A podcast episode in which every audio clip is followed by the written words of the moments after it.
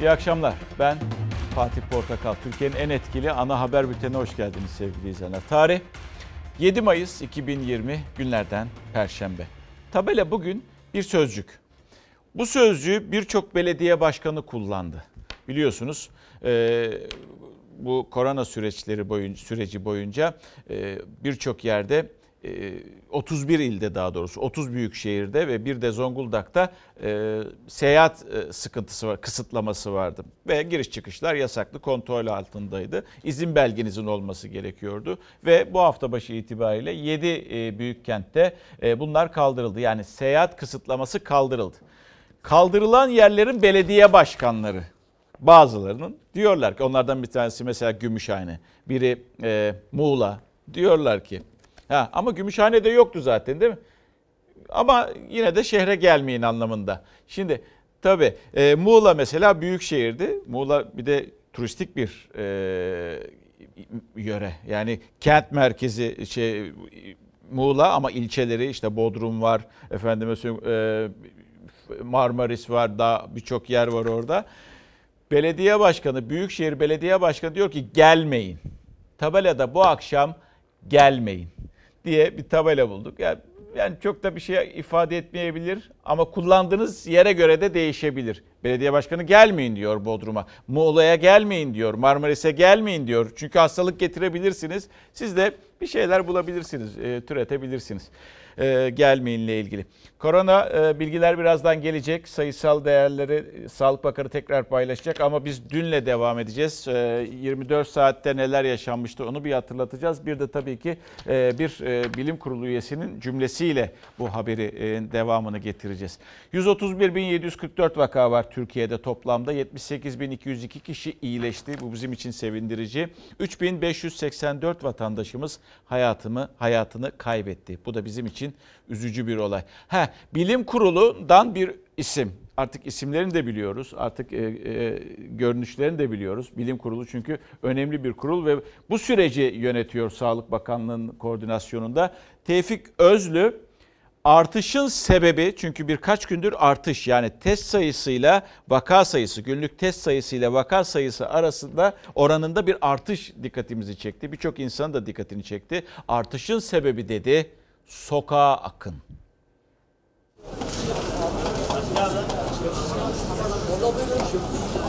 Virüs şu anda öngöremeyeceğimiz bir dönem boyunca beklediğiniz otobüs durağında, alışveriş yaptığınız markette, kalabalığına karıştığınız caddede karşınıza çıkabilir.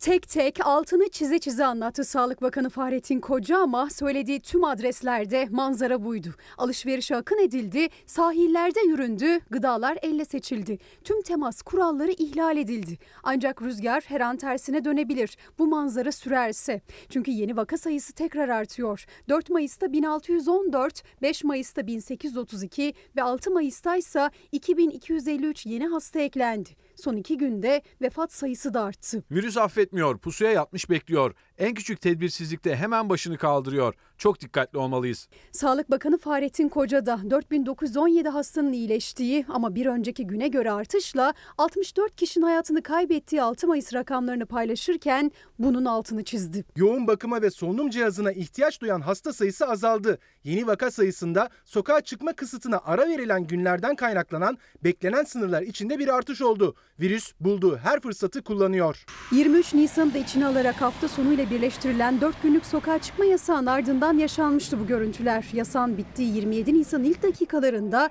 gece yarısı yine sokağa dökülmüştü başta İstanbullu. Evvelki gün yeni olgu sayımız 1614, dün 1832, bugün ise 2253. İki günlük artışın nedeni 4 günlük sokağa çıkış yasağının ardından pazartesi ve salı günleri sokaklarda, pazarlarda, marketlerde gözlediğimiz kalabalıklaşma. Salgın başladıktan sonra her gün endişe ettiğimiz o tablo biraz unutulmuş görülüyor. Oysa ki bir gerçek hala devam ediyor. Her gün hayatını kaybedenler var ve iki ayın ardından bile yeni enfekte hastalar. Dört günlük sokağa çıkma yasağının ardından biraz gevşeme hali yeni vakalarda da artışa neden oldu. Son üç günün tablosuna bakıldığında hem uzmanlar hem de Sağlık Bakanı uyardı. Tedbir zorunludur. Çünkü tehdit devam etmektedir. Şöyle bir izlenim oluşmasın kimsenin kafasında. Hani bu salgının doğal bir seyri vardır. Önce bir tırmanır, tepeye gelir, ondan sonra da aşağıya doğru iner. Bu kendiliğinden olan bir e, durum değil. Bu tamamen alınan tedbirler sayesinde oluyor. Habertürk yayınında konuşan Bilim Kurulu üyesi Profesör Doktor Alpay Azap verilerdeki düşüşün virüsün zayıflamasıyla değil tedbirlerle olduğunun altını çizdi. İnsanlarla olan mesafemi korumaya gayret edeceğim. Bir metreden daha fazla yaklaşmayacağım. Yakın olmam gereken bir durum söz konusu olursa da mutlaka maskeyle ağzımı burnumu kapatacağım. Bir doktorun dahi kendine koyduğu mesafe şartıysa sokakta hiç yoktu. Her şey biter Eminönü bitmez yani. Fiyatlar daha uygun, bütçe önemli diye açıklanıyor. Eminönü'ndeki tarihi çarşıdaki kalabalığın nedeni. Peki ya İstiklal Caddesi, tüm dükkanların kapalı olduğu İstiklal Caddesi hafta başından bu yana yine insanlarla dolmaya başladı. Çıktım böyle korkuyla ama inşallah bir şey olmaz. Taksim'de birkaç gündür yaşanan görüntülerin ardından belediye ekipleri de önlemini aldı. İşte bu şekilde stand açıldı. Ücretsiz maske ve jel veriliyor. Aynı zamanda ateşte ölçülüyor. Maskeniz Maskemi çöpe attım. dezenfektan. Maskesiz almadılar değil mi? Yani birçoğumuz daha birçoğumuz olmasa bile bazılarımız bunu bir çocuk oyuncağı zannediyor. Ee, Biraz daha mesela dünyada dünyadan bir haber var ki korkutucu senaryodan bahsediyorlar. Onu dinlediğinizde Amerikalı bilim adamları e, eyvah diyorsunuz ne olacak? Biraz, ama sırası geldiğinde konuşuruz onu. Şimdi e, Sayın e, kurul üyesi diyor ki artışın sebebi sokağa akın. Yani o gece saat 23.59'dan sonraki sokağa çıkışlar değil. Ertesi gün pazartesi, salı ve onu e, takip eden günlerdeki yani rahatla, rahatladığımız yani sokağa çıkma yasağından sonraki hemen işte rehavete kapılıp sokağa çıktığımız anlardan, sokakları doldurduğumuz anlardan bahsediyor. Ve e, tabii e, verdiği örnekte de vaka sayın, sayılarının arttığını görüyorsunuz oransal anlamda. Bu dünün örneğiydi. 30 e, 30.303 test yapılmıştı 24 saatte. Dünün bu yalnız. Dünün. Altını bir kez daha çiziyorum. E, bugünkü vaka sayısı 2000 e, özür dünün vaka sayısı 2253. Bu oran %7. 4'e denk geliyordu. Bir önceki gün %5 küsürdü. Yani 5 Mayıs'ta 5 Mayıs'ta %5 küsürdü. Şimdi bakalım bugün ne gelecek? 7 Mayıs istatistiğini Sağlık Bakanlığı birazdan paylaşacak. Yani test sayısının vakaya göre oranı nedir? Ona bir göreceğiz. Ee, ve ondan sonra da sizle e, net bir şekilde bunu e, anlamış olacağız. Hocanın dediğini belki de teyit edeceğiz veya e, düşüşü e, tanıklık edeceğiz. Peki bu günler nasıl geçecek? Daha doğrusu bu günler bitip de tamamen normalleşme demiyorlar ama eskiye yakın bir yaşam ne zaman olacak? Yani bunun belli aşamaları var. Hemen olmuyor tabii ki. İşte yani tamam şimdi 11'inde açıyoruz.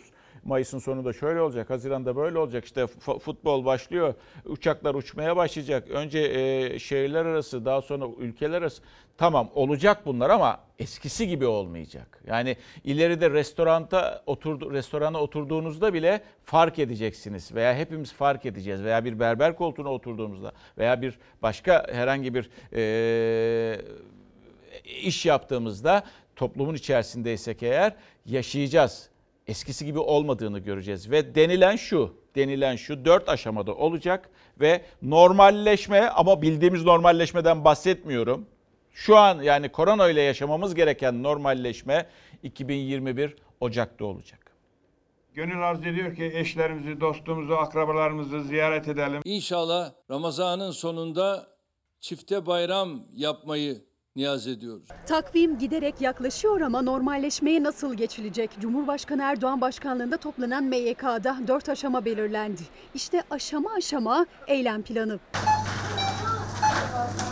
Normalleşmenin birinci aşamasında marketler, berberler, kuaförler ve AVM'ler var. Belirli kısıtlamalarla açılacak. Türkiye'nin ilk adım atacağı 11 Mayıs'ta yapılacak Bakanlar Kurulu'nda vaka sayısı az olan illerde kısıtlama kalkabilir. Bilim Kurulu'nun tavsiyesiyle karar alınacak. Henüz belli değil. Belli olansa İstanbul, Ankara, İzmir ve Zonguldak'ın gevşeme konusunda son iller olması bekleniyor. Tahtitli olarak dışarı çıkabilme imkanı getiriyoruz. İkinci aşama olan yaz aylarında ise 65 yaş üstü için açık havada yürüyüş izninin artırılması planlanıyor. Sadece sipariş alabilen lokanta ve kafelerin işleyişi de ikinci aşamaya bırakıldı. Camilerimizde buluşamadığımız için elbette üzgünüz. İlk alınan tedbirlerden de salgın nedeniyle Diyanet İşleri Başkanlığı cuma namazlarının evde kılınacağını açıklamıştı. Normalleşme planında camilere de yer verildi. Haziran ayı içerisinde cuma namazlarının yeniden camilerde kılınabilmesi öngörülüyor. Ancak yine tedbirler ve mesafe kurallarına uyularak. Umre içinse tarih en erken Eylül, kütüphanelerin açılması, spor müsabakalarının seyircisiz oynanması Haziran ayı eylem planında yer aldı. Sinema, tiyatro ve açık hava konserleri ise Temmuz ayında ve belli şartlarla birer koltuk boş bırakarak seyirci sayısının en az yarıya düşürülmesiyle toplu etkinlikler başlayabilir.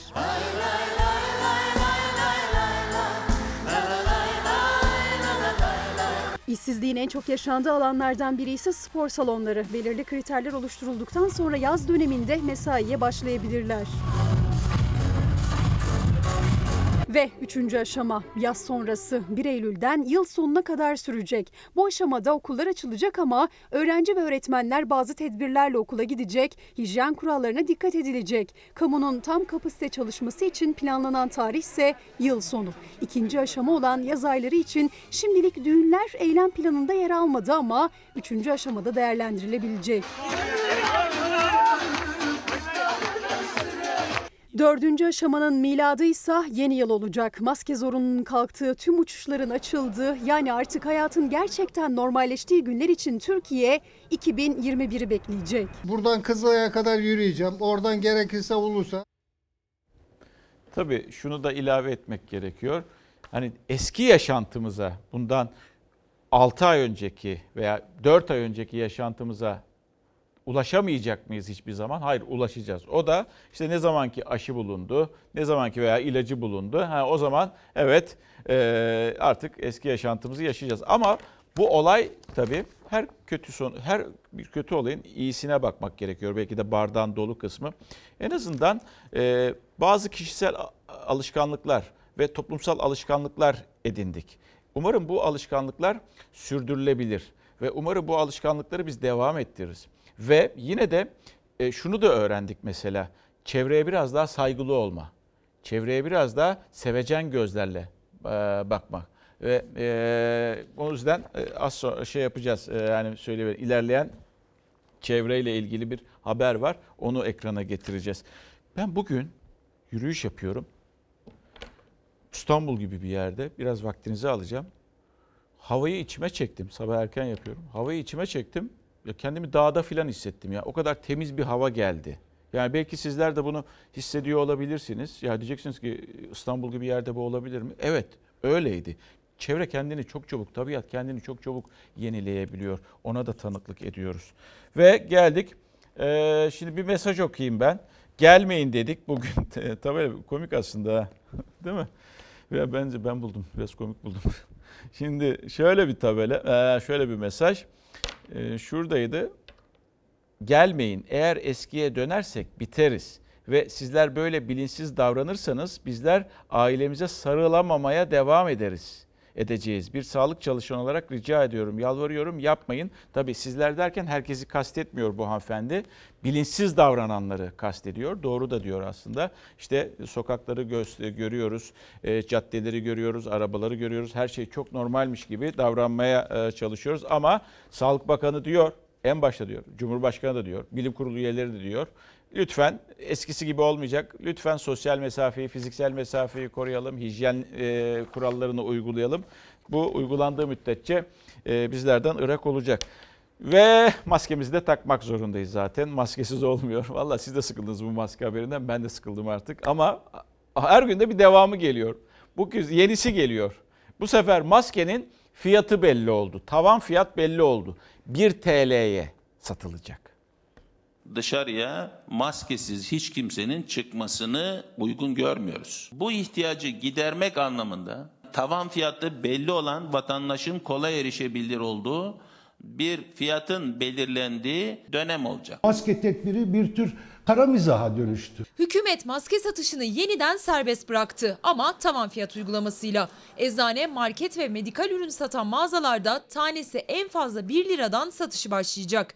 Muhalefet maske temininde 2 aydır aksaklık yaşanmasına tepkili. Saadet Partisi tepkisini süper maske animasyonuyla dile getirdi.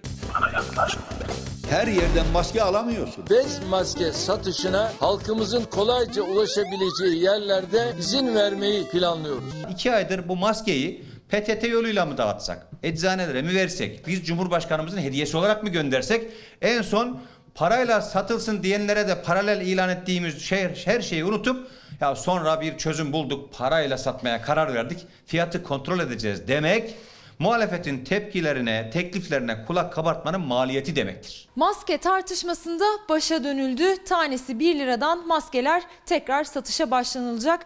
Bir çalışan için doktorların tavsiyesine göre bir hesap yapacak olursak günde 5 maskeden 5 iş gününde 25 maske yani haftada 25 lira, ayda da 100 lira maske masrafı demek. Aileyi de hesaplasak 500 lira diyeceksiniz. Hesap burada. Benim 4 tane çocuğum var yani. Çıkmıyor şu an sokağa ama çıktığında 5 tane maske alacağım günlük. O kadar ülkeye yardım yapılırken biz parayla satın alacağız. Bu türden kişisel koruyucu malzemenin salgını yönetmek, bulaşın hızını kesmek açısından ücretsiz olarak dağıtılmasının çok önemli olduğunu altını çizmek lazım. Standart bir cerrahi maskenin maliyeti 60-70 kuruş arasında. En yüksek satış fiyatı ise 1 lira olacak. Maskelerin 10'arlık ve 50'lik paketler halinde satılması planlanıyor. 4 ay önce bu pandemiden önce ben bunu temin etmiştim. 12,5 liraya 50 tanesi şu an maalesef tanesi 1 liraya çıkarttılar. 50 TL demek ne demek yani bizim gibi çalışan askeri ücrete 2300 liraya çalışan insana ne demek yani? Geçim derdine bir de maske masrafını ekleyen asgari ücretle hesap yaparken eczaneler başka bir soruna dikkat çekti. Satışı birkaç gün öncesine kadar yasak olduğu için pek çok eczanenin maske stoku yok. Şu anda bizim müşteriye satacağımız hiçbir maske yok. E, ama bir iki gün içinde satış başlayacak denildi. İşte onu bilmiyoruz. Nereden temin edeceğiz, nasıl temin edilecek o bilinmeyen bir konu. Yani stoklarımızda hiç yok. 40 kuruş az önce beyefendinin verdiği örneğe göre hesap edersek tavan fiyat 1 lira olacak. Tavan fiyat 1 lira olacak. 1 lirayı geçmeyecek. Olursa mutlaka bildirmeniz gerekir. Böyle fahiş fiyatlarda satmak isteyenler olursa. Ee, ve şi- e, bu şeyden önce korona sıkıntısından önce belasından önce 40 kuruşa geliyor tanesi. 40 kuruşa geliyor. Aslında maliyetini hesap etmek gerekiyor. Yani 1 lira da yüksek bir fiyat aslında bakacak olursanız. Yani 5 kişi, 6 kişilik aileler olduğunu düşünün, 4 kişilik aileler olduğunu düşünün ve her gün 4 tane aldığını düşünün. Yani e, maliyetin üstüne ne kadar? Ne, 0.25 kuruş muymuş? Ha 0.25 kuruş maliyeti. Yani, e, çok fazla ya bu 1 lira. Yani 4 katını koyuyorsunuz 1 liradan tavan fiyat olarak bunu koyuyorsunuz. Bence bu fiyat gözden geçirilmesi gerekiyor. E, tavan ama tabii tavan ama herkes de tavandan satmak isteyecektir diye düşünüyorum. Yani serbest piyasa diye tavanı var. Tavandan satma e, diye düşünecektir. E, işte ücretsiz dağıtabilselerdi, dağıtılabilseydi ücretsiz dağıtmak o zaman güzeldi ama maalesef olmadı. İşte ha İzmir'de yapıldı. Mesela işte bir e, maskematik diye bir şey oldu belediye. Orada bir sıkıntı oldu. Hala daha devam ediyor. Şu 1 lira bence, bence gözden geçirilmesi gerekiyor, gerekiyor bir kez daha kalabalık aileler için. Ve bir mesaj ondan sonra AVM'ye geçelim. 65 yaş üstü bu hafta sonu da biliyorsunuz e, sokağa çıkma yasağı var.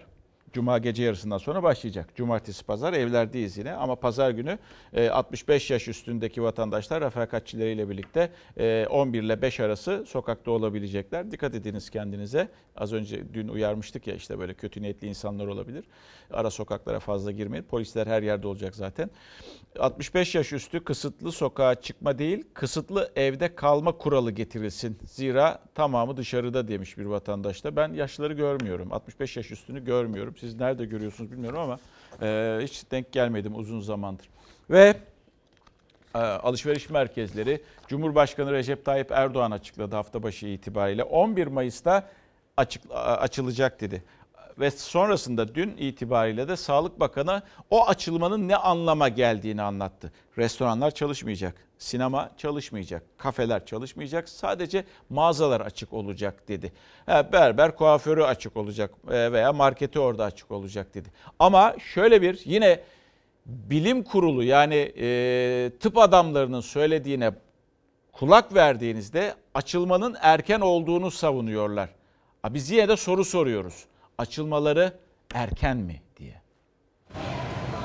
Covid-19 salgınından sonra artık hiçbir şey eskisi gibi olmayacak. Eskisi gibi herkes istediği zaman AVM'ye gidebilir olmayacak. AVM'ler açılıyor. Bilim Kurulu üyesi Tevfik Özlü kapalı yapay bir havalandırmanın olduğu mekanlara gitmemeyi tercih ederim güvenli değiller dedi. Mecbur kalmadıkça gitmeyin dedi. Risk sürdüğü için de AVM girişlerine sınırlama geliyor. Belli bir oranın üzerinde kişi AVM'nin içinde olamayacak veya işletmenin içinde olamayacak. Bununla ilgili rehberler yayınlanıyor olacak.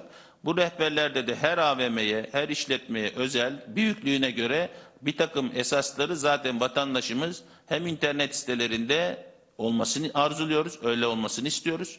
Ee, hem de işletmelerde asılı olarak kalmasını istiyoruz. Alışveriş merkezlerindeki market ve eczaneler zaten açıktı. Şimdi restoran ve kafe dışındaki mağazalarda 11 Mayıs'ta açılıyor. Ancak kontrollü sosyal hayat gereği eskiden olduğu gibi her canı isteyen alışveriş merkezine giremeyecek. Belli sayıda kişi içeri alınacak ve mutlaka maskesi bulunacak. AVM belli bir sayının üzerinde kişinin olması istenmiyorsa belli sayıdaki kişi o durumda giremiyor olmuş olacak.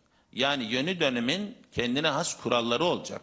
Ve biz artık bu kurallara alışarak yeni bir hayatı devam ettirmek durumunda olacağız. Onun için kontrollü sosyal hayat diyoruz. Alışveriş merkezinin büyüklüğüne göre kişi sayısı belirlenecek. Her isteyen istediği zaman giremeyecek. Kriterleri bilim kurulu tavsiye edecek. Covid-19 salgınında ikinci dönem kontrollü sosyal hayat. Bu dönemin en kritik noktalarından biri alışveriş merkezleri. Bilim kurulu üyeleri defalarca uyardı. Kapalı alanlar en riskli yerler. Artık yeni normalimiz var ve yeni normalimizin olmazsa olmaz kuralları var.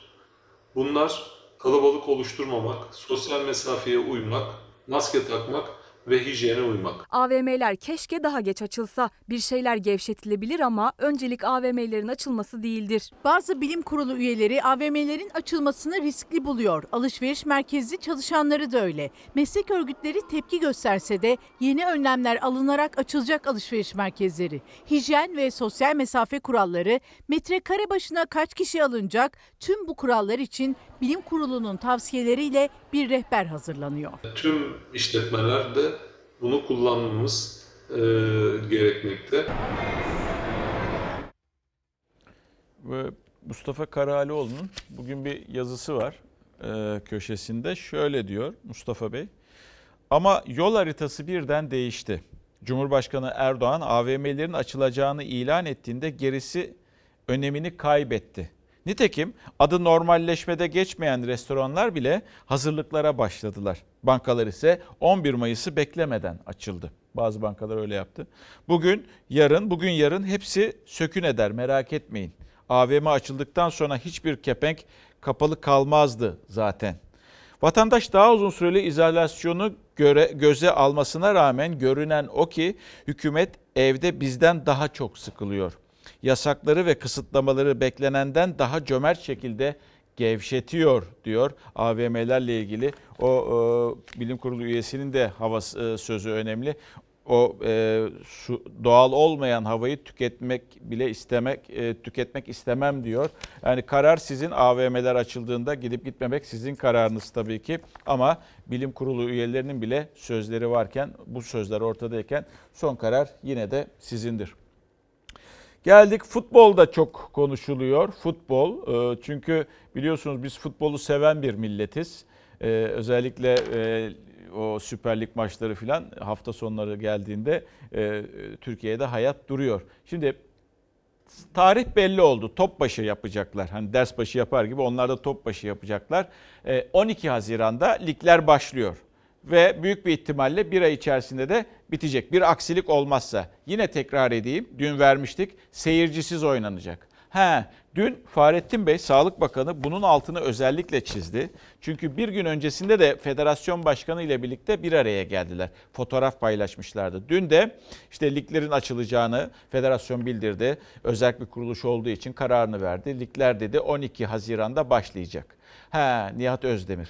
Tabii Sağlık Bakanı dedim ya yani altını kalın çizgilerle çizdi. Dedi bunun kararını federasyon vermiştir ve sorumluluk da federasyondadır. Şimdilik olmak kaydıyla elimizde değişik senaryolarımızın da bulunmakla birlikte ertelenen Süper Lig, Birincilik, İkincilik, Üçüncülük ve bölgesel amatör liglerimizi 12, 13 ve 14 Haziran haftasında başlatma kararı aldık. İlk düdük 12 Haziran'da çalacak ama soru işaretleriyle. Muhalefete göre Sağlık Bakanı Fahrettin Koca liglerin başlamasını istemiyor. Gerekçeleri basın toplantısında sarf ettiği sözler. Özgür kendi iradeleriyle kararı federasyon zaten verdi.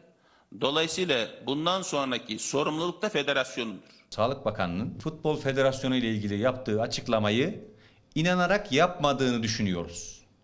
Mecbur kalıp yaptığı bir açıklama gibi hissettik. Muhalefetten sorumluluğun federasyona bırakılmasına tepki yükseldi. İstanbul Üniversitesi'nden Profesör Doktor Osman Erk ise kararın çok erken verildiğini ve ekonomik olduğunu savundu. Burada Türkiye Futbol Federasyonu'na topu atıyorsunuz. Onların pandemiyle ilgili bir bilgileri var mı? Yok. Bu futbol kulüplerinin ekonomik durumlarına göre karar verecekleri anlamına gelir.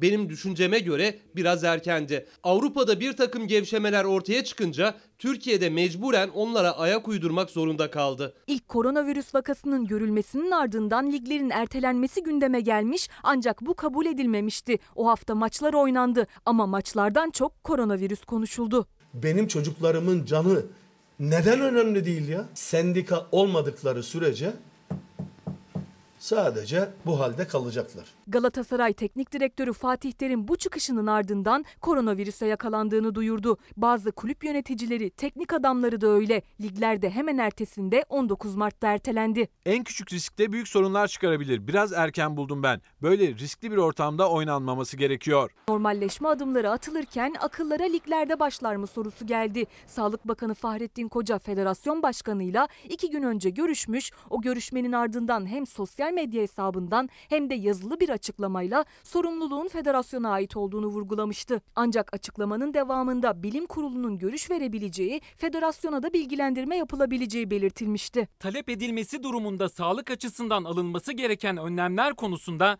bilim kurulu görüşleri de alınarak federasyona bildirilebilecektir. Kafaları daha çok karıştıransa birkaç saat arayla yapılan bu iki farklı açıklama oldu. Liglerin belirlendiğimiz takvimde oynanması için Sağlık Bakanlığımıza müracaat edeceğiz. Sağlık Bakanlığı ve Bilim Kurulu beraber yapacakları çalışmalar sonrasında müsabakaların nasıl ve hangi şartlarda oynayacağına karar verecek. Bakanlık olarak veya bilim kurulu olarak asla herhangi bir e, öneride ve yaklaşımda veya katkıda bulunmak istemediğimizi ifade etmiştir.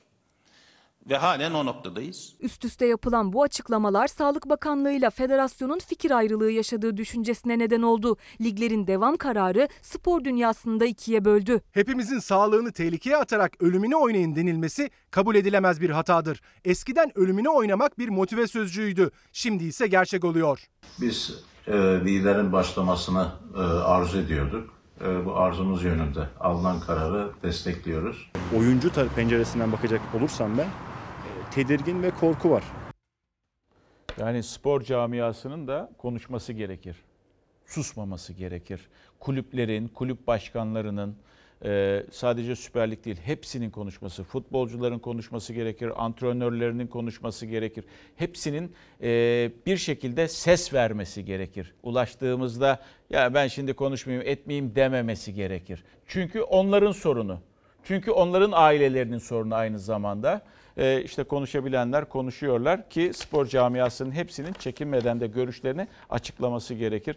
E, şimdi arkadaki bilgileri vereceğim. İklimlendirme ile ilgili AVM'lerdeki son veriler geldi. Ben de gözümle şöyle bir bakıyorum, anlamaya çalışıyorum. Şu mesajı okuyayım ben size. AVM'lerde biliyorsunuz iklimlendirme var, klima sistemi var.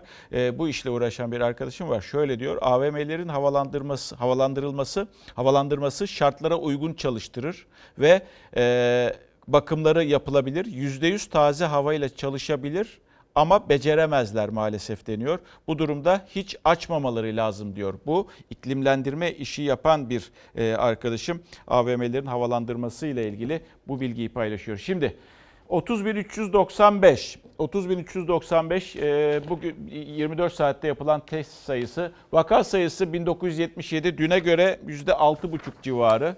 E, yani e, daha doğrusu bugün oranı e, %6,5 civarı. Dün 7.4 civarıydı.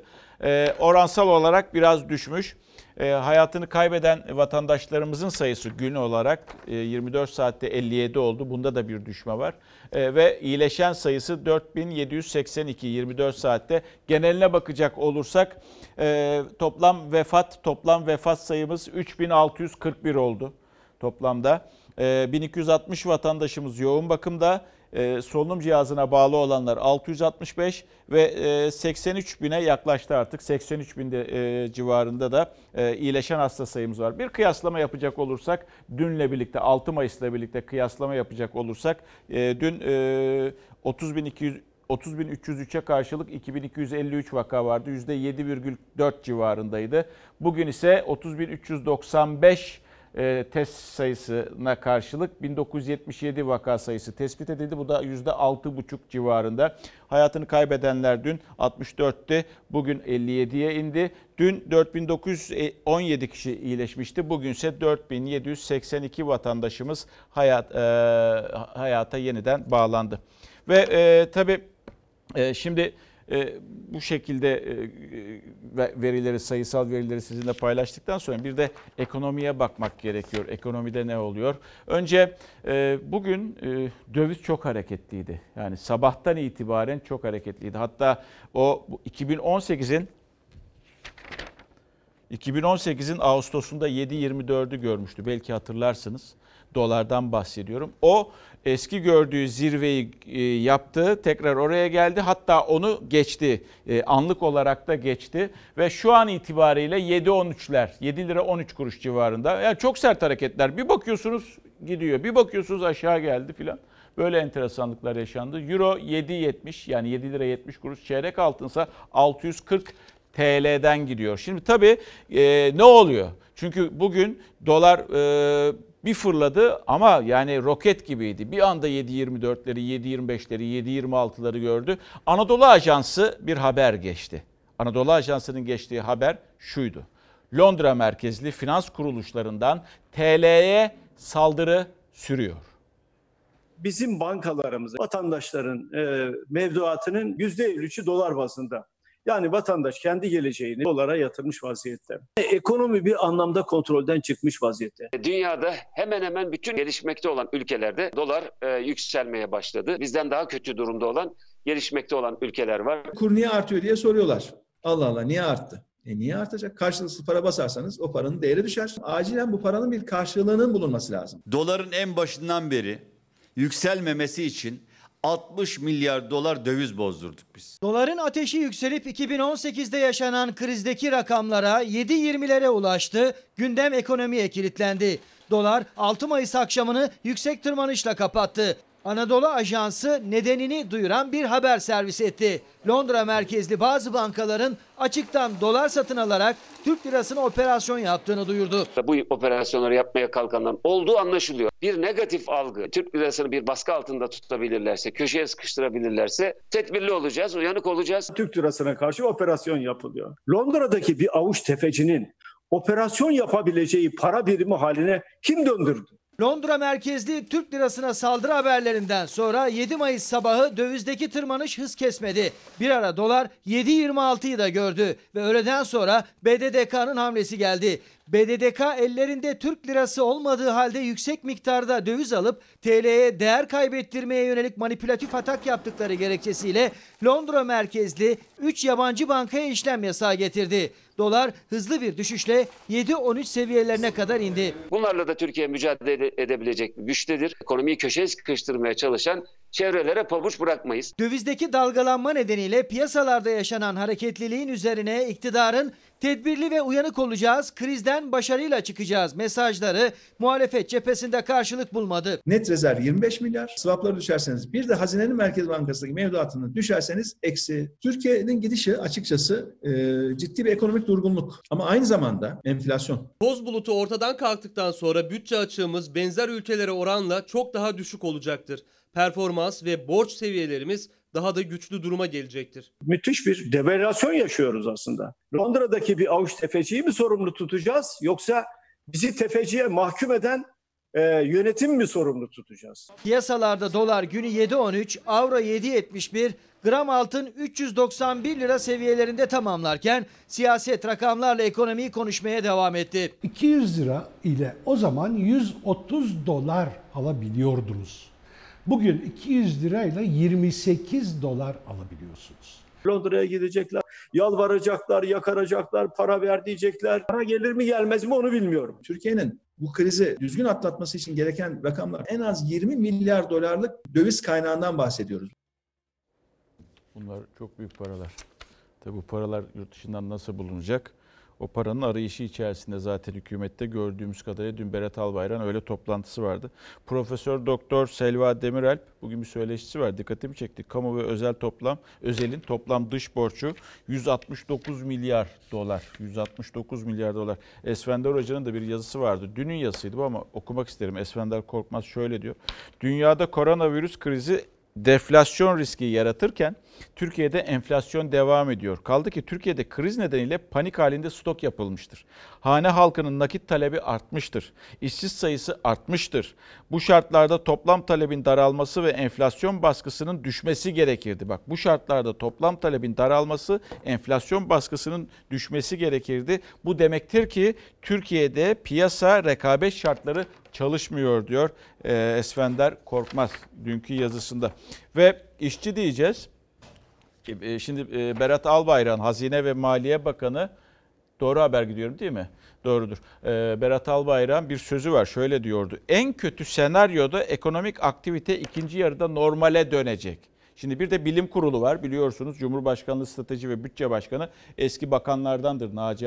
Şu- Şu anda da o bilim kurullarından bir tanesinin başında ekonomiyle ilgili olanın başında. Bakın iş gücüne katılım oranından bahsediyor. İstihdam yaratmaktan, çalışmaktan daha basit bir anlatımla işsizliğin aşağı gelme durumu olacak mı olmayacak mı?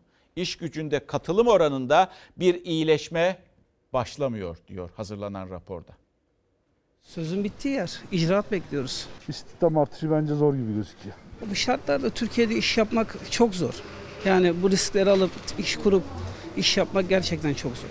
İşveren çalışanına ödenek kuyruğunda gelecek dönemde nasıl çalışacağını düşünüyor kara kara. Cumhurbaşkanlığına göre de yakın dönemde iş gücüne katılımda iyileşme beklenmiyor. Cumhurbaşkanlığı Strateji ve Bütçe Başkanlığı hazırladı raporu. Raporda Türkiye'de ekonomik aktivitenin bir süre yavaşlayacak olması iş gücüne katılım oranlarında yakın dönemde bir iyileşme beklenmemesine yol açmaktadır dendi. Hazine ve Maliye Bakanı Berat Albayraksa daha farklı bir açıklama yapmıştı. En kötü senaryoda ekonomik aktivite ikinci yarıda normale dönecek. Tabii ki de artmayacak çünkü benim son ben havalimanında çalışıyorum benim sonum belli değil. Uçuşlar açılacak mı açılmayacak mı o da belli değil.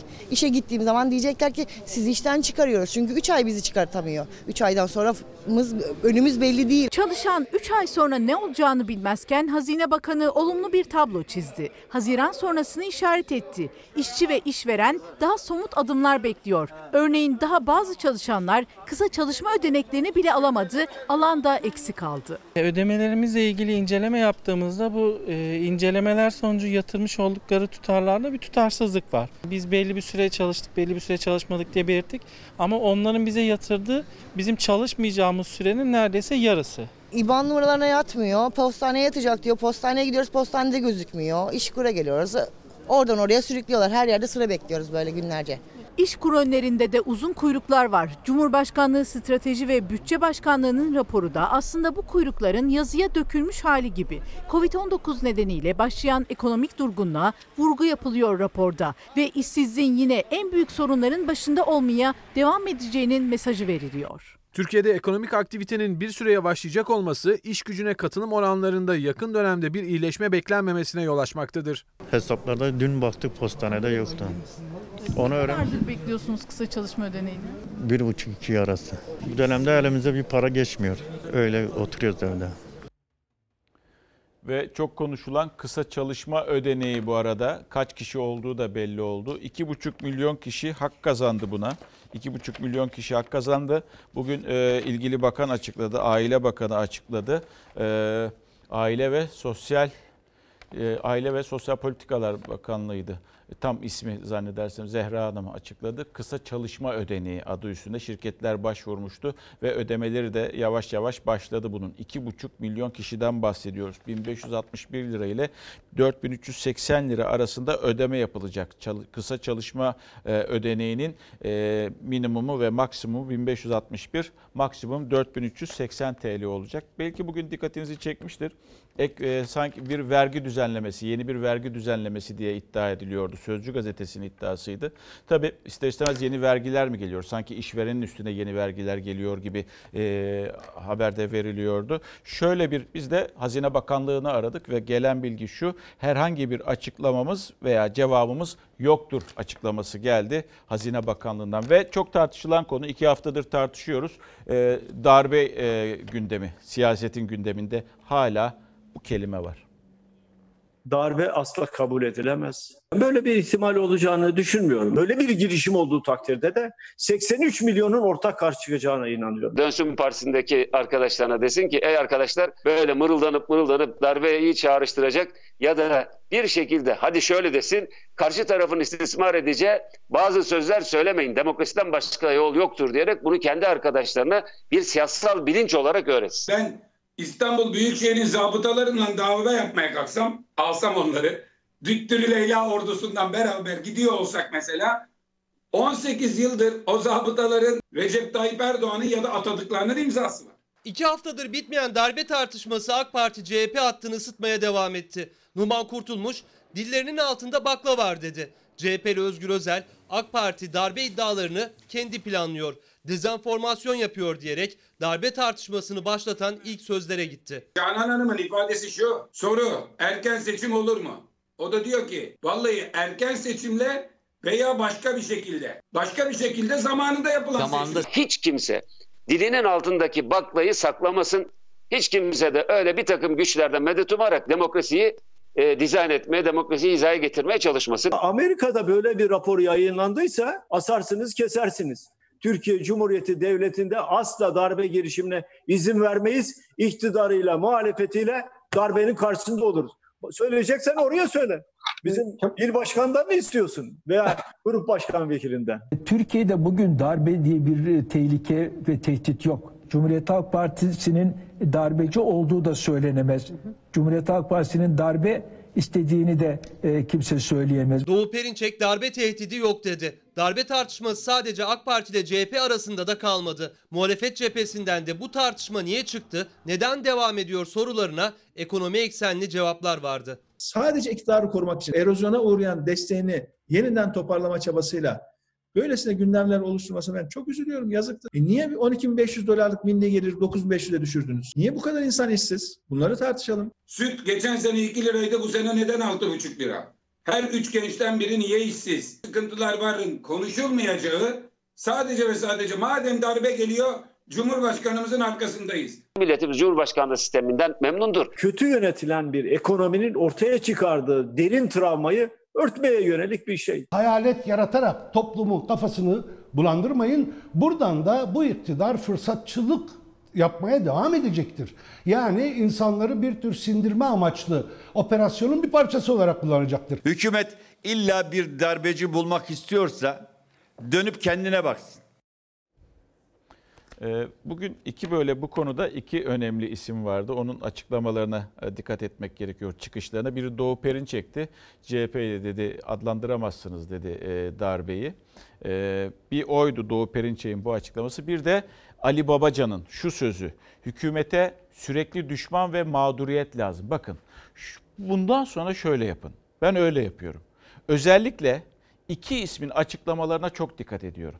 Biri Ali Babacan, Deva Partisi Genel Başkanı, diğeri Ahmet Davutoğlu, Gelecek Partisi Genel Başkanı. Niye? Çünkü bunlar e, AK Parti'nin önemli isimlerdi, isimleriydi. AK Parti'nin e, o toplantılarında olmuş ekonomik politikalarına, sosyal politikalarına, kültürel politikalarına, toplumsal politikalarına yön vermiş. Birebir Erdoğan'la çalışmış. Cumhurbaşkanı ile çalışmış isimlerdi ve e, o partinin kimyasını, biyolojisini çok iyi bilen, e, moleküllerine kadar e, bilen iki insandan bahsediyoruz. Oradan çıktılar ve parti kurdular. Bu söz e, bu yüzden önemli. Hükümete sürekli düşman ve mağduriyet lazım sözü aslında Ali Babacan'ın geçmişten edindiği belki de tecrübelerin sonrasında baş, bizimle veya kamuoyuyla paylaştığı bu iddia sevgili izleyenler.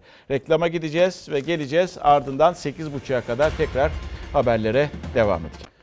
Tekrar iyi akşamlar sevgili izleyenler. Şimdi az önce e, aradayken e, mesaj geldi Orhan e, Uğuroğlu'ndan. E, eski Başbakan ve ANAP eski Genel Başkanı Mesut Yılmaz Yeditepe Üniversitesi'nde e, beyin ameliyatı geçirmiş. Şu anda durumu iyi diyordu gazeteci Uğuroğlu ve yayına girmeden de e, aradı. E, yoğun bakımdan çıkmış, ailesiyle konuşmuş. Bu bilgiyi de paylaştık kamuoyuyla. Geçmiş olsun diyelim. Şimdi tabela bu akşam dedik ya gelmeyin diye. Tabii e, Muğla özellikle söylüyor bunu. E, yasağa kalkan, seyahat yasağı kalkan illerden biri. E, oranın belediye başkanı. Şimdi Osman e, Gürün de oranın belediye başkanı. Ben sizi kırmak için atmadım bu veya sizleri kırmak için atmadım. Ne Gümüşhane Belediyesi'ni ne sizi. Sadece gelmeyin doğru bir şey yapıyorsunuz. Başkan da şöyle yazmış. gelmeyin dememizin sebebi sizleri çok sevmemiz. Muğla'mızın kapıları misafirlerimize her zaman açıktır demiş. Ee, ve e, salgınla mücadelede normalleşmeye girdiğimiz bu süreci çok iyi değerlendirerek güzel günlere sağlıkla buluşmak dileğiyle diye de yazmış. Biliyoruz Sayın Başkan zaten veya Gümüşhane veya siz e, bu e, aslında sizlerin sağlık açısından söylemiş olduğu bir sözdü. Geldik barolara. Biliyorsunuz sistemin seçim sisteminin değiştirilmesi isteniyor. Barolarda, bazı odalarda ki e, iktidarın hoşuna gitmediği için bu söylemler e, hayatımıza giriyor ve duyuyoruz bunları. Mesela Numan Kurtulmuş devamını getirdi. Önce söyleyen Cumhurbaşkanı, partili Cumhurbaşkanı Recep Tayyip Erdoğan'dı. Şimdi e, konuşan Numan Kurtulmuş oldu. Rekabetçi bir sistem olabilir dedi yapıyı değiştirir, değiştirirsek seçim sistemini. Tabii HDP eş başkanı Mithat Sancar e, ne dedi diyeceksiniz. Bu dedi fırsatçılıktır diye konuştu. Heh, Lütfü Türkkan İyi Parti'den o ne diyor derseniz demokrasi ve hukuk dışı yoldur. Tabii bir de odalara bakalım. Odalar ne diyor? İşte odalar mesela e, Türk İnşaat Mühendisleri Odası diyor ki e, tasfiye edilmek istiyoruz. Tasfiye edilmek istiyoruz diyor. Tabii gözler ister istemez Metin Feyzioğlu'nda. Türkiye Barolar Birliği, Barolar Birliği Başkanı'nda o hala susuyor. Meslek kuruluşlarının seçim usullerinin yeniden belirlenmesiyle ilgili Bu tür meslek kuruluşlarının rekabete açılabileceği bir sistem getirilebilir. Bu iktidar demokrasi ve hukuk dışı yollara tevessül etmek zorunda kalıyor. Siyaset Cumhurbaşkanı Erdoğan'ın barolar ve bazı meslek örgütlerinin seçim sistemini değiştirmeliyiz çıkışını tartışıyor. AK Parti cephesinden bu kez Numan Kurtulmuş baro ve meslek odalarını hedef aldı. Tekelci yapı diyerek. Tekelci bir yapının oluşması meslek kuruluşlarında doğru olmuyor. Diyanet İşleri Başkanımız ile onun şahsında İslam'a yönelik fütursuz saldırılarına şahit olduk. Ankara Barosu'nun bir İslam düşmanlığı noktasına çekilmesinin altında bir şeyin yatması gerekiyordu. Bir bahaneye ihtiyacı vardı. Diyanet İşleri Başkanı'nın Cuma hutbesi Ankara Barosu'nun eşitlik ve insan hakları hatırlatması. Bunun üzerine Cumhurbaşkanı Erdoğan'ın baroların ve meslek kuruluşlarının seçim sistemi değişmeli açıklaması. Barolar gibi meslek örgütleri de ayakta. Türk Mimar Mühendisler Odaları Birliği'ne bağlı 24 meslek örgütü ortak bildiriyle tepki gösterdi. Demokratik yollarla ele geçirilemeyen özerk demokratik mesleki yapılar seçim yöntemlerine müdahale ve diğer yollarla bertaraf edip işlevsizleştirmek ve tasfiye etmek istenmektedir. TMOB, TTB, tabip odaları ve baroların yasal mevzuatlarının değiştirilmesi konusu bu nedenle sürekli olarak gündeme getirilmektedir. Bunun bir tek izahı var. Artık biz bu ülkeyi yönetemiyoruz. Yönetebileceğimiz kıvama getirmek için demokrasi dışı her türlü yola başvurmakta beis görmüyoruz demektir. Orayı ele geçiren azınlık fikre mensup olan bir takım insanlar onlar sanki bütün meslek örgü, e, sahiplerinin örgütüymüş gibi mücadele ediyorlar. Muhalefet iktidarı hukuk dışı yöntemlere başvurmakla suçladı. Siyasetteki tartışması alevli ama ortada seçim sistemi değişikliği ile ilgili ne taslak var ne de bir değişiklik metni. Sadece Abdülkadir Selvi nispi temsil sistemi olacağını yazdı. Türkiye Barolar Birliği Başkanı Metin Fevzioğlu da hala tepkisiz. Sayın Feyzoğlu ısrarla bunun bir FETÖ projesi olduğunu bizlere ifade etmişti. Şimdi baktığınızda hiç sesini çıkartmıyor. Hiç görüş bildirmiyor. Demek ki tasvip ediyor demektir. Hatta yayına girmeden önce bizim arkadaşlarımız da ulaşmaya çalıştılar Metin Feyzoğlu'na. Ee, Ulaşamadılar tabii ki. Ben de bir mesaj attım. Ya Metin Bey dedim bir düşünceniz var mı? Bir şey söyleyecek misiniz? Yazılı olarak da geçebilirsiniz diye. Ondan da bir cevap gelmedi. Demek ki e, konuşmadığına göre kabulleniyor ve kabul ediyor bu sistemin değişmesi gerektiğinde, seçim sisteminin değişmesi gerektiğinde. Ha onu bile söylemesi gerekir de onu bile söylemiyor. Kendisi de yani bu sivil toplum kuruluşlarının başı, Türkiye Barolar Birliği Başkanı. Türkiye'deki baroların hepsinin başı olan kişi. Yani doğrudur veya yanlıştır diyeceksiniz. Bu kadar basit yani. Ama yok konuşmuyor. Şimdi bir mesaj ver diyor ki vatandaş gelmeyin tabela. Ee, Fatih Bey eğer tarafsız olarak sunduğunuzu iddia ediyorsanız bu konuyu gündeme getirin. Beyefendiciğim biz bu konuyu zaten hep gündeme getirdik. Bunun haberlerini de yaptık. Geçen hafta izlediyseniz yüksek gelen elektrik faturaları, yüksek gelen doğal gaz faturaları bunların hep e, haberlerini yaptık. Ve e, biz ses getirdik. Diğerleri yaptı mı yapmadı mı bilmiyorum. Yalan olmasın. Ama biz yaptık. Geçtiğimiz ay full yakmama rağmen 359 TL, bu ay az yakmama rağmen gelen 401 TL İktaş faturalarımı faturalarımı gö- görüyorsunuz demiş. Evet buraya da kendisi koymuş zaten. Faturaların yüksek geldiğini herkes dile getiriyordu. Ne oluyoruz ne oluyoruz diye. EPDK'da İstanbul Büyükşehir Belediyesi'nin iştiraki olan İktaş'a soruşturma başlattı ve faturaların iptal edilmesi istendi. EPDK Başkanı Mustafa Yılmaz şimdi İGDAŞ'tan yani belediye kuruluşu olan İGDAŞ'tan bu hatayı telafi etmesini bekliyoruz diyor.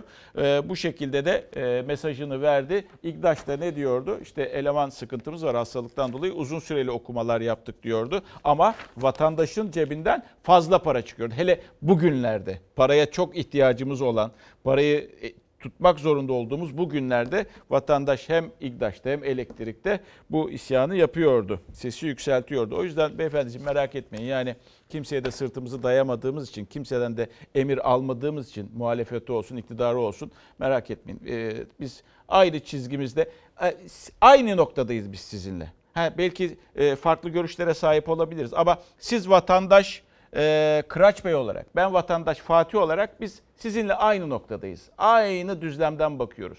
Onu söyleyeyim size.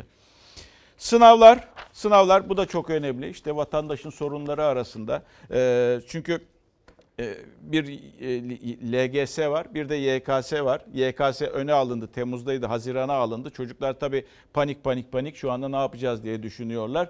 E, ÖSYM Başkanı Halis Aygün sınavların nasıl olacağı hakkında özellikle YKS'den bahsediyorum e, ipuçları veriyorlar. Bu ipuçlarını vermek zorundalar çünkü gerçekten Temmuz'da hazırlanacakken çocuklar şimdi gençler diyeyim artık şimdi e, Haziran'da sınava girecekler. İşte gözlüklü çocuklar mesela nasıl maske takacak? Ben gözlük takıyorum. Ben gözlük takıyorum. Maskeyi taktığımda burası diye yaptığımda burası buhar oluyor. Göremiyorum. Nasıl çözüm bulunacak? Nasıl saatlerce e, böyle e, soruların başında olacaklar? Bunların hepsine çözüm bulmak zorundalar. Kimliklere dikkat edin. YKS'de ilk tarih değişikliği E, malum pandemi yüzünden yapılmıştı, ertelenmişti Temmuz ayının sonuna.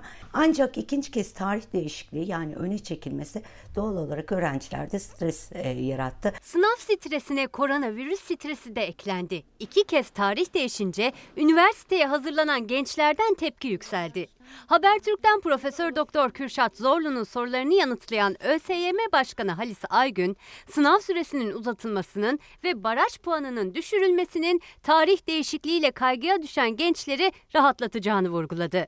Sınav içeriğinde de değişiklik var. Öğrencilerin karantina sürecinde okula gidemedikleri için derslerden geri kalabileceği düşünülerek lise son sınıfın ikinci dönem konuları sınava dahil edilmeyecek. Sürenin artması avantaj diye düşünüyorum. Çünkü adayların en çok zorlandıkları konu süre yetiştirememekti. E, geçen sene e, yaklaşık 629 bin öğrenci 120 sorudan 15 tane net çıkaramadıkları için e, barajı aşamamışlardı, tercih yapamamışlardı. E, sürenin artması bu öğrenci sayısının düşmesine neden olacaktır. Ya koş koş. Abi iki dakikası var ya iki dakika sonra kapanıyor almazlar ya. Yaklaşık 2,5 milyon aday 188 sınav merkezinde üniversite sınavına girecek. En merak edilen konulardan biri de salgın sürecinde sınavın hangi fiziki şartlarda yapılacağı. Aygün'ün açıklamalarına göre sınıflarda oturma düzeninde sosyal mesafeye dikkat edilecek. Girişlerde maske ve dezenfektan dağıtılacak. Maske kullanımında sıkıntı yaşayan adaylar içinse bilim kurulunun tavsiyeleri doğrultusunda karar verilecek. Haziran sıcağında e, 165 dakika bu kadar süre e, öğrenciler sınava mı konsantre olacak, yüzlerindeki maskeye mi, nefes almakta zorlanan öğrenciler olacak mı? E, bunlar soru işareti. Gözlük takıyorsa gözlükleri buğulanacak sıcaktan ya da nefesten. Sınav süresinde maske takılıp takılmayacağı ve diğer adımlar için Sağlık Bakanlığı ve Bilim Kurulu'nun karar ve tavsiyelerini dikkate almak zorundayız. İsteyen adaylar kendi maskeleriyle de sınava girebilecekler. Dezenfektanını yanlarında getirebilecekler. Öğrenciler içeride sınavdayken anne babalar dışarıda dua okurlar zihinler açık olsun diye. Yani sınav merkezleri önünde kalabalık görüntüler oluşur. ÖSYM Başkanı bunun engellenmesi için de okul bahçelerine adaylar ve görevliler dışında kimsenin alınmayacağını açıkladı. Salgında sokakta bulunmak bir tehdit. Adayların sınava girecekleri okula ulaşımları konusunda da koordinasyon kurulları çalışıyor. ÖSYM Başkanı Aygün belediyelerden de destek istedi. Toplu ulaşım araçlarının daha sık düzenlenmesi sağlanacaktır. Belediyelerimiz de geçtiğimiz yıllarda adaylarımızın sınav binalarına ulaşmalarını ücretsiz olarak sağlamıştır. Bu yılda desteklerini göstereceklerdir. Engelli adaylarımız ayrıca bu konuda belediyelerden destek isteyebileceklerdir. Yetişirse mucize yani. Ve yine gelen mesajlardan biri şöyle demiş. E, Bilim ve Sanat Merkezi öğretmenleri, Bilim ve Sanat Merkezi öğretmenleri bilsem 2750 kişi bakanlık bünyesinde çalışıyorlar. Ek ders ücretlerini diğer öğretmenler alırken hafta sonu çalıştığı için alamıyorlar. Ek ders mağduriyetlerinin bitmesini istiyorlar. Böyle bir istekleri var. Dünyadan e, şu bilgiyi vereyim size. Kısacık bu bilgiyi vereyim. Az önce de haber e, başında da söylemiştim size. E, dünyada bir tedirginlik var. Çünkü Amerika'da yapılan araştırmalar sonrasında bu virüsün COVID-19 bildiğimiz ismiyle işte yeni koronavirüs diyoruz ya. ABD'de yapılan araştırmada sonuçlar endişe veriyor mutasyon geçiren virüsün, mutasyon geçiriyormuş diye devamlı değişim gösteriyor. Mutasyon geçiren virüsün en bulaşıcı hale dönüştüğü e, belirtilmiş e, Amerika'da yapılan araştırmalarda. Yani şimdi şöyle anlatayım ben size. Aşı üzerinde çalışıyorlar ya. O aşıyı tabii ki o e, virüsün ilk haliyle bulmaya çalışıyorlar. Ama onun üstünden e, zaman geçti ve basit bir şekilde anlatıyorum. Tıbbi belki hata yapabilirim ama en basit haliyle hepimizin anlayacağı şekilde anlatıyorum. O geçen süre içerisinde 3 aylık süre içerisinde, 4 aylık süre içerisinde virüsün e, mutasyona uğradığı ve değiştiği ve en öldürücü haline geldiği. Peki soru şu. Aşı eğer bulunacak olursa aşı virüsün ilk haline göre mi bulunuyor yoksa mutasyona mutasyon geçirmiş en en öldürücü, en bulaşıcı haline göre mi aşı bulunuyor. İşte belki de bu yüzden de zorlanılıyor aşıyı bulmak için. Belki bilim insanları bunun da araştırmasını yapıyorlardır. Onu tabii bilmek mümkün değil ama böyle de bir böyle de bir e, ilerleyen günlerde sıkıntımızın olacağını sizlere söyleyebilirim. O yüzden zaten e, diyoruz ki bilim insanları diyor ki aman dikkat e, aradaki mesafeyi koruyalım, sıkıntı e, yaşamayalım diye. Bir vatandaş Fed, futbolun başlaması şart mı diyor. Şart değil. Bence de şart değil. Yani e, bunun kararını federasyon verdi ama e, belki insanları biraz olsun rahatlatmak için diye de düşünüyor olabilir federasyon. Ama şart değil tabii ki ve e, o e, şart olup olmadığının kesin önümüzdeki günlerde belki değişecek. Şart olup olmadığını Sağlık Bakanlığı ile birlikte bir araya geldiklerinde tekrar o zaman son bir karar verecekler. Ama son olarak gördüğümüz 12 12 Haziran'da ligler başlıyor. Ben de sizinle aynı fikirdeyim. Şart değil. Ha çünkü ha, camia içinde istemeyenler var. O yüzden diyorum işte spor adamları konuşsun, antrenörü konuşsun, futbolcusu konuşsun, kulüp başkanı konuşsun, çekinmesin, düşüncelerini aktarsınlar. Çok seslilik yaratalım. En azından e, bir kamuoyu ortaya çıkmış olur. Heh, geldi. E, Piyale Paşa Camii. Şu anda Ercan Canik bu görüntüleri sizlerle paylaşıyor. İstanbul için iftar vakti 20.14 ve e, Piyale Paşa Camii'ndeyiz. Peki Piyale Paşa Camii nerede? Onu anlatayım ben sizlere. Rumeli yakasında. Taksim'in yani Trakya'da, Avrupa yakasında. E, Taksim'in altında, Kasımpaşa'da, e, Piyale Paşa Bulvarı üzerinde. Adı da Piyale Paşa Camii. Peki nereden geliyor bu isim? Sultan II. Selim'in damadı Kaptanı Derya Piyale Paşa tarafından 1573 yılında yine Mimar Sinan'a inşa ettiriliyor. Yani ne büyük bir mimar değil mi Mimar Sinan? Ve Büyük Piyale Paşa Külliyesi, cami, Sübyan Mektebi, hamam, sebil, tekke, türbe ve çarşıdan meydana geliyor bu görmüş olduğunuz caminin içerisinde. Günümüzde yalnızca cami ve türbe kalabilmiştir. Hayırlı iftarlar. Allahu Ekber, Allahu Ekber. Allahu Ekber, Allahu Ekber. Eşhedü en la ilahe illallah.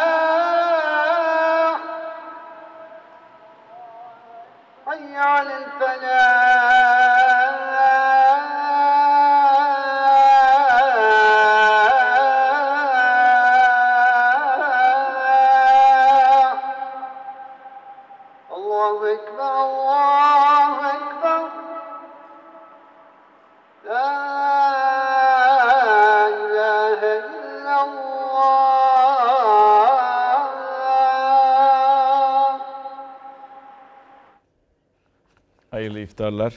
Yüzünüzden gülücükler hiç eksik olmasın. Sağlığınız her zaman daim olsun.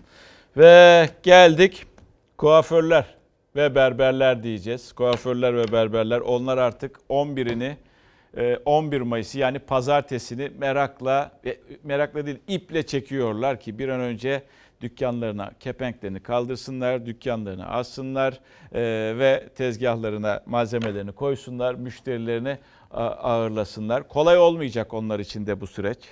Çünkü e, maliyetleri de artacak. Diyeceksiniz ki olaya nereden baktınız bu sefer? Olaya hem hijyenlikten baktık hem de hijyenlikle beraber e, maliyet açısından baktık. Müşteriler geldiler, bu kapıdan içeri girdiler. Ne gibi tedbirlerle karşılaşacaklar? İçeri girildiği anda maskesiz almayacağız herkes her şeyden önce. Maskesi olmayan varsa biz temin edeceğiz. 11 Mayıs'ta açılmaya hazırlanan kuaför, berber ve güzellik salonlarında sterilizasyon işlemleri başladı. Bazı şehirlerde belediyeler de destek oluyor. 2 aydır gelir sıkıntısı çeken işletmeciler hızla İçişleri Bakanlığı genelgesine göre düzenliyorlar dükkanlarını. Sağlık Bakanlığı da Bilim Kurulu'nun belirlediği kuralları yayınladı. Her girene ateş ölçeceğiz. Çalışanların hepsi tek kullanımlık önlük, forma, galoş artı bone ile karşılayacaklar. Hepsinin eldiveni ve maskesi siperliği tam olacak. Salonda sadece bir kişi bekleyebilecek. Kuaför, berber ve güzellik salonları sabah 9 akşam 9 açık olacaklar. Sadece randevu sistemiyle çalışacaklar. Randevusuna gelmeyen müşterilerimizi çok üzgünüz almayacağız. Kullanılan pek çok malzeme kişiye özel tek kullanımlık olmalı. Tek kullanımlık olmayanlarsa bilim kurulu önerisine göre %70'lik alkolle silinmeli. Berberlerde ise jilet ve usturayla tıraş yapılamayacak. Manikür, pedikür en önemlisi herhalde. Sağlık Bakanlığı da sterilizasyonuna çok önem vermiş açıklamasında. Nasıl olacak? Bunları steril cihazımızdan, yüksek ısılı steril cihazımızdan çıkartıp tek kullanımlık poşetlerde müşterinin yanında açıp kullanıyoruz. Müşteriler gittikten sonra kullandıkları alanlar dezenfekte edilecek. El değen yer her yer. Sağlık Bakanlığı'nın en dikkat çeken uyarılarından biri fön makinalarıyla ilgili gerekmedikçe kullanılmayacak. Eğer kullanılacaksa da düşük ısıda olacak ve kullanılırken de yanda başka bir müşterinin hava akımından etkilenmemesi için yan koltuk mutlaka boş bırakılacak. İşletmeler salgın önlemlerini tamamlamaya çalışıyorlar ama bu hijyeni sağlamak da işletmelere biraz pahalıya mal oluyor. 50 gündür kapalıyız. Fiyatlar neredeyse 1'e 5 katlamış. Yüzlüğü 7,5 lira olan kağıt havlular şu an 70-75'ten gidiyor ve yok. 7,5 liraya aldığımız 50'lik bir kutu maske şu anda en ucuz bulduğumuz yer 90 lira. Kuaför, berber ve güzellik salonlarının kullandığı pek çok malzeme ithal. Dolar kurundaki hızlı yükselişle maliyetleri 2 ay öncesine göre çok arttı. Tırnak itmekte kullandığımız küçücük çubuklarımız var. Şunlarda bile, diyor, bile diyorlar ki ithal arttı. 1'e 5 katlamış. E biz tıraşa 30 lira desek 150 lira şimdi olsa 5 katı uyar mı müşteriye? Gelmez adam. Evde kendi zaten vuruyor makineye. Herkesin kafası şu an tıraşlı. 11 Mayıs'ta açıldığınızdan itibaren işler yoluna girecek. İşler yoluna girmeyecek. Kira ödeyeceğiz, faturaları ödeyeceğiz, SGK'yı ödeyeceğiz, maaşlar başlayacak. Ve topu topu 8 gün çalışacağız. Akşam eve ekmek götürelim. Herkesin telaşı bu. Yani e, dedikleri de doğru. Belki ertelenmişti. Belki devlet tarafından da dondurulabilir. Belki bu yok sayılabilir. E, onu da söyleyeyim. Olabilir mi? Olabilir. Ama gerçekten esnafın işi kolay değil. Sadece kuaför ve berberlerin de işi kolay değil. Belediye e, askıda fatura dönemini başlatmıştı. İstanbul Büyükşehir Belediyesi biliyorsunuz. Açıklama yapıldı İBB'den. Dün akşam itibariyle 5 milyon 27 bin 92 lira ödenmiş. 41.883 fatura adedine karşılık 5 milyon 27 bin 92 lira fatura ödenmiş. Yani neydi? Ödenemeyen faturalar vardı yurttaşların.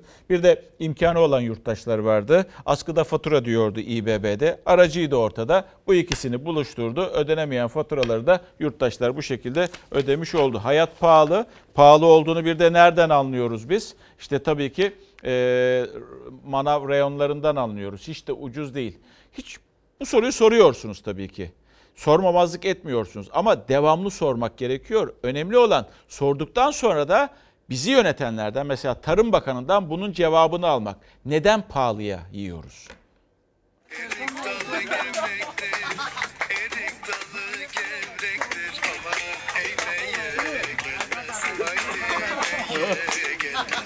Ege'de erik, Trakya'da buğday, güneyde limon, Çukurova'da soğan. Türkiye hasat mevsiminde. Ama üretici zorda. Çünkü koronavirüs nedeniyle sınır kapıları yani ihracat kapısı kapalı. Ürünler elde, halde kaldı. Şu an Adana sebze halinde en az 750-800 ton limon var. Limon üreticisi Adana'dan ses yükseltti. Kasa kasa limonlar toplandı. Ürün bol. Çoğu yurt dışına gidiyordu. Şimdi gidemediği için fiyatlar düştü. Daha evvel bu limonu biz 7 liraya satıyorduk. Şu an ihracat tamamen kesildiğinden dolayı 4 liraya birinci limon satıyoruz. ikinci limonu da 2 liraya satıyoruz. Üretici birinci kalite limonu 4 liraya veriyorum dese de market tezgahında daha düşük kalitedeki limonun fiyatı neredeyse 10 lira. O da ekonomik olanı yani indirimlisi. çiftçiden aldığı fiyatla ya da halden aldığı fiyatla son olarak satılan rakam arasındaki uçurumu denetlemeyle önüne geçebiliriz. İhracatçı başına 250 tonluk bir e, kota verildi. Limoncu gibi soğan hasatındaki üretici de talep etmişti ihracat kapısının açılmasını. Kota şartıyla yurt dışı satışına izin verildi. İlk toplanan soğanlar ihracata gidecek. Ancak sonrası için uyarıyor üretici. Bunu 250 ton değil de 500 tona çıkarılmasını talep ediyoruz. Türkiye'de halen depoda patates bulunmakta. Yani Türkiye'de var olan ihtiyaca, talebe mahsul var. İthal patatesin satılmaması, gelmemesi. Çünkü elimizde ülkemizin yiyebileceği, tüketebileceği talebin fazlası var. Patates üreticisi de patateste ürün bolluğu var diyerek ürünlerini ihracatta değerlendirebilmeyi umuyor. Karadeniz'de ise çay tedirginliği var. Tarla sahipleri nasıl işçi bulacaklarını düşünüyor. Gürcistan'dan gelen 25-30 bin çay hasatçısı bu yıl gelmeyecek. Çaykur, İşkur'la beraber bugün korona krizi nedeniyle çalışmayanları oraya yönlendirmesi gerekiyor.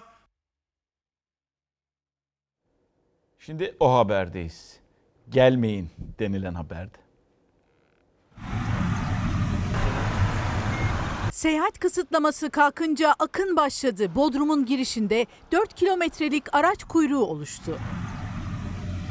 çok dikkatli olmamız ve mümkün olduğu kadar bu yazı kendi illerimizde geçirmeye çalışmamız gerekiyor. Tatil beldeleriyle ünlü Muğla 4 Mayıs günü seyahat kısıtlamasının kaldırıldığı 7 ilden biriydi. Genelgenin yayınlanmasıyla birlikte tatilciler Muğla'ya doğru yola çıktı. Bodrum'a 3 günde 29 bine yakın araç giriş yaptı. Muğla Büyükşehir Belediye Başkanı Osman Gür'ün tatilcilere gelmeyin çağrısında bulundu ve uyardı. Evet açıldı biz de Muğla'ya geldik artık her şey bitti ben her türlü teması yaparım.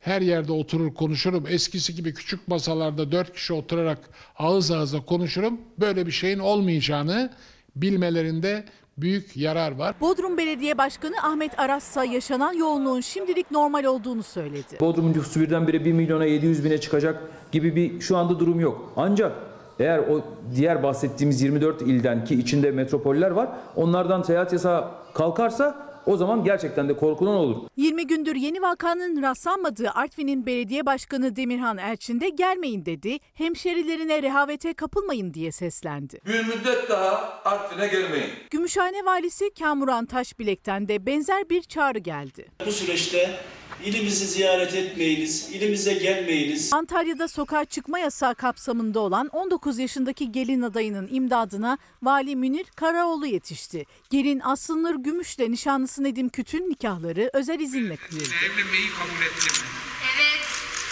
E, Biz Aralık ayında nişanlandık. Mart ayında da düğünümüz olacaktı ve iptal oldu. Biz de hani nikah yapmak istedik ama yaşından dolayı da olmadı. Şimdi gelen mesajlara bakıyorum. Ee, mesela Antalya'da sokağa çıkma yasağının kaldırılması ne kadar doğru? Kimse kime gelme kime gelmeyin diyelim. Antalya'da sokağa çıkma yasağı kaldırıldı mı? Ha. Daha değil benim bildiğim kadar. Şeyde e, trafiğe e, seyahat izni seyahat izni kaldırıldı 7 ilde. 7 ilde seyahat izni kaldırıldı. Zaten Muğla Belediye Başkanı da ondan gelmeyin diyor. Yani vali olsun, belediye başkanı olsun kötü niyetle söylemiyor ha. Biz de kötü niyetle yapmadık bu haberi. Sadece uyarıcı farkındalık yaratmak amacıyla yaptık. Bilginiz olsun. Faturalarla ilgili çok mesajlar geliyor. Ee, Orkun Bey demiş ki iyi yayınlar Şanlıurfa'daki TEDAŞ elektrik faturalarına bir değinebilir misiniz? 100 lira gelen fatura 350 TL'ye geldi. Ee, ondan sonra bir üstte Fatih Bey Kocaeli Palgaz varmış. Fatura 41 günlük. Faturasını da buraya göndermiş. Kendisi doktor zannedersem. Buna rağmen oraya soruşturma yok. Neden demiş. İktidar partisinden olduğu için mi onu bilemem ama Palgaz belki EPDK bununla da ilgilenebilir. Faturayı da buraya göndermiş. Şimdi ben not alayım da bunun kim olduğunu bir de sorarlar mı sorarlar ondan sonra başımız derde girmesin. Peki ee, çevre. çevre çok önemli dedik. İşte bu yaşadığımız süreç içerisinde yani bir iki aylık süreç içerisinde çevrenin kendini yenilediğini görüyoruz. Hava yenileniyor, hava tazeleniyor, sular berraklaşıyor. İçine çektiğimiz, içine çektiğimiz o hava bizi rahatlatıyor.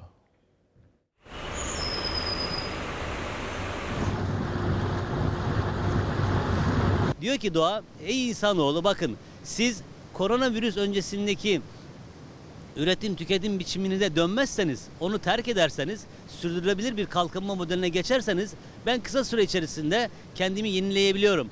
Hava kirliliği azaldı. Dereler artık daha temiz. Kuşlar da daha özgür. Doğanın kendisini telafi edebileceği ihtimalinin var olduğunu gördük. Yani çevre bir çevreci olarak umutsuzluk söylemimizin yanlış olduğu çıktı ortaya. Koronavirüs korkusu insanları eve kapatınca doğa kendini hızla iyileştirmeye başladı. Trafik gürültüsünün yerini kuş cıvıltıları aldı.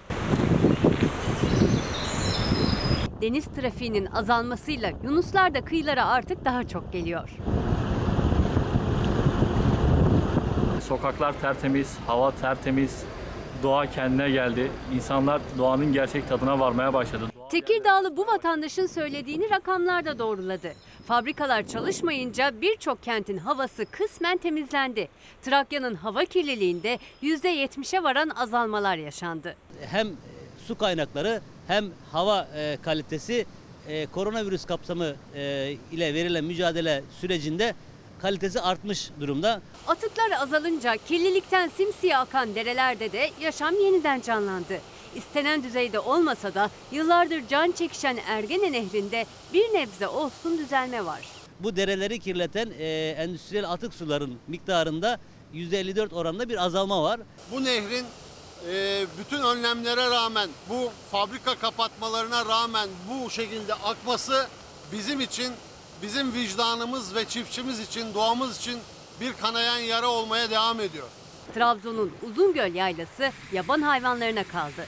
ayısından, kurtundan, çakalından işte domuzundan he, bütün hayvanlar artık ormanlarımızda bayağı e, geziyorlar. Burası bayağı bir e, nostaljik bir hal aldı. O yüzden hayvanlara yeni mekanlar doğdu.